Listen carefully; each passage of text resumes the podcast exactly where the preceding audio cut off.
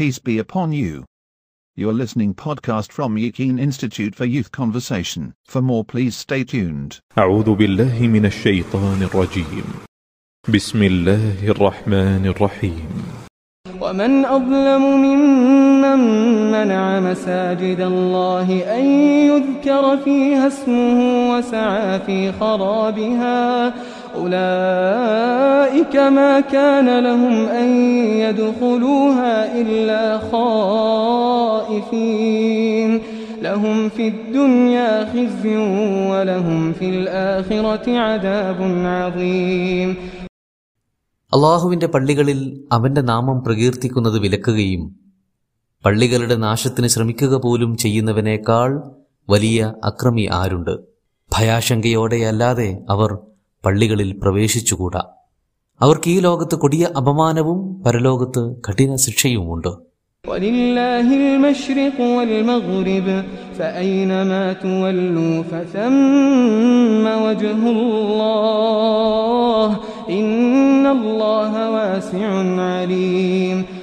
കിഴക്കും പടിഞ്ഞാറുമെല്ലാം അള്ളാഹുവിന്റെതാണ്.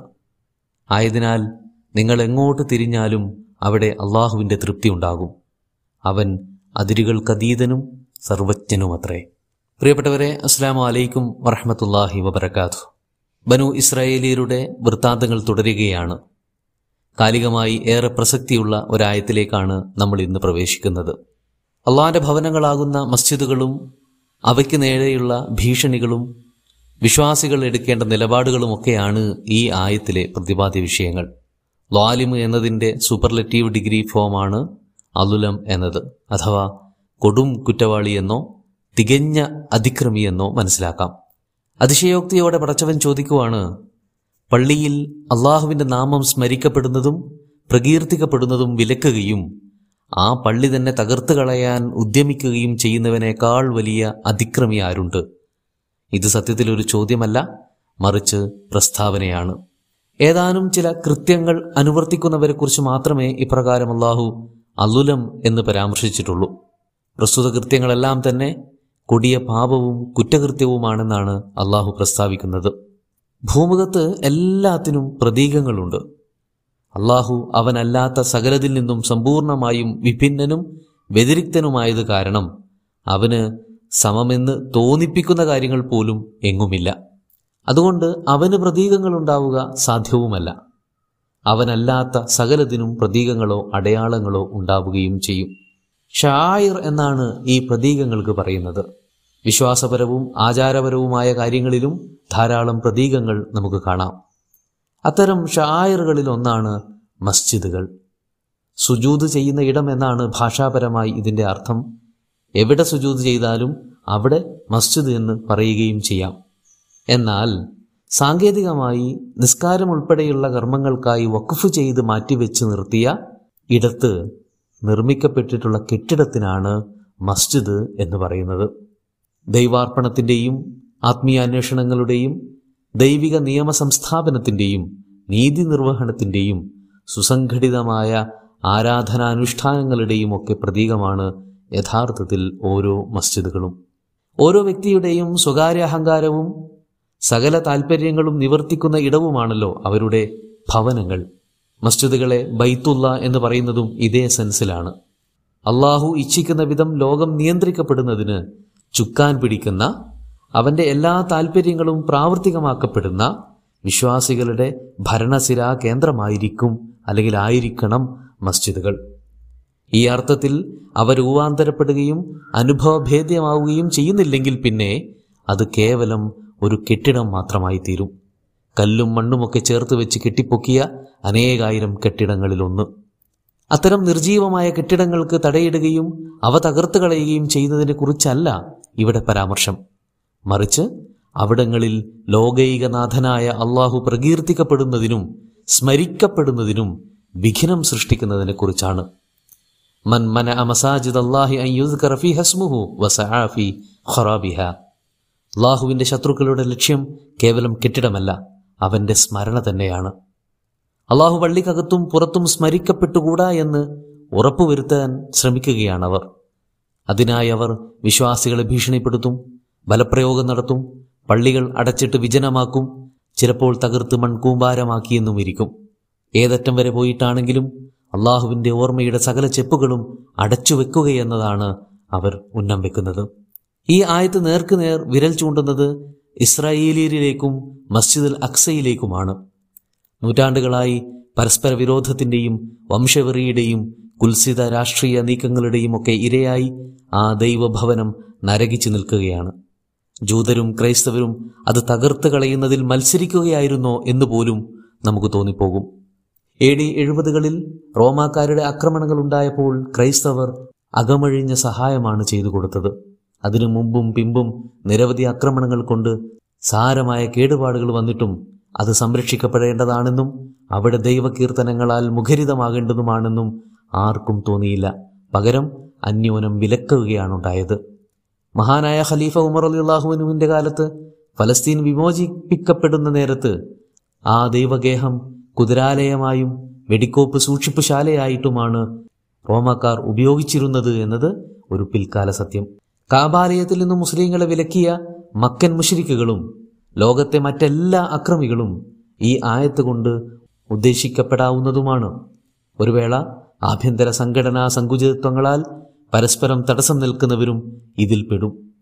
എന്തു തന്നെയായാലും ദൈവിക നിയമങ്ങളുടെയും ജീവൽ പദ്ധതികളുടെയും വിളംബരം നടക്കാത്തവയൊക്കെയും കേവലം കെട്ടിടങ്ങൾ തന്നെയാണ് എന്ന് ഊന്നി പറയുകയാണ്. ദൈവശത്രുക്കൾ ചിലപ്പോൾ കെട്ടിടങ്ങൾക്ക് സംരക്ഷണവും അലങ്കാരവും നൽകിയിട്ടാണെങ്കിലും അള്ളാഹുവിന്റെ സ്മരണ ഇല്ലാതാക്കാനും ശ്രമിച്ചെന്നിരിക്കും. അതെ സ്മരണ ഇല്ലാതാക്കാൻ എന്നും പള്ളികൾ പൊളിക്കണമെന്നില്ല. ചിലപ്പോഴൊക്കെ പള്ളികൾ നിർമ്മിച്ചാലും അത് സാധ്യമാകുമെന്ന് അവർക്കറിയാം. സാങ്കേതികമായി ഇന്ന് മസ്ജിദുൽ അക്സയുടെ വലിയൊരു ഭാഗം സുരക്ഷാ നിർവഹണം നടത്തുന്നത് ഇസ്രായേലി സൈന്യമാണ്. അപ്പോൾ പള്ളി എന്ന കെട്ടിടം തകർക്കുന്നുവോ നിർമ്മിക്കുന്നുവോ അടക്കുന്നുവോ തുറക്കുന്നുവോ എന്നതിലൊന്നുമല്ല കാര്യം കിടക്കുന്നത്. ഐ യുദ് കറഫി ഹസ്മുഹു. അവിടെ അള്ളാഹുവിന്റെ കീർത്തനങ്ങളാൽ അലങ്കൃതമാകുന്നുണ്ടോ എന്നതാണ്. ഇவ்விധം അള്ളാഹുവിന്റെ സ്മരണകൾക്ക് തടസ്സമാകുന്നതും രാഷ്ട്രത്തിന്റെയും ജനങ്ങളുടെയും സുരക്ഷിതത്വത്തിനും ഭദ്രതയ്ക്കും ഭീഷണിയാകുന്നതുമായ ഇടങ്ങൾ അത് പള്ളിയാണെങ്കിൽ പോലും അവ ചിലപ്പോൾ മുസ്ലിങ്ങൾ തന്നെ തകർക്കേണ്ടതായും വരും. റസൂലിന്റെ കാലത്ത് മസ്ജിദുൽ ഇറാർ തകർത്ത് കളഞ്ഞ കാര്യം ഓർമ്മിക്കുമല്ലോ. ലുൽമിനെ കുറിച്ച് പറയുമ്പോൾ മുമ്പും നാം ചർച്ച ചെയ്തിട്ടുള്ളതാണ് വലു അല ഗൈരി മൗലിഹി അഥവാ ഒരു വസ്തു ഒരു നിർമ്മിതി അല്ലെങ്കിൽ മറ്റെന്തോ ഒരു എന്റിറ്റി അതെന്തിനു വേണ്ടി നിർമ്മിക്കപ്പെട്ടോ ആ ലക്ഷ്യം നിർവഹിക്കപ്പെടാതിരിക്കുകയോ വിരുദ്ധമായ ലക്ഷ്യത്തിനായി ഉപയോഗിക്കപ്പെടുകയോ ചെയ്യുമ്പോഴാണ് ലുൽമ് സംഭവിക്കുന്നത്. ഒന്നുകിൽ അത് കറക്റ്റ് ചെയ്യണം അല്ലെങ്കിൽ അത് നിർമാർജനം ചെയ്യപ്പെടണം.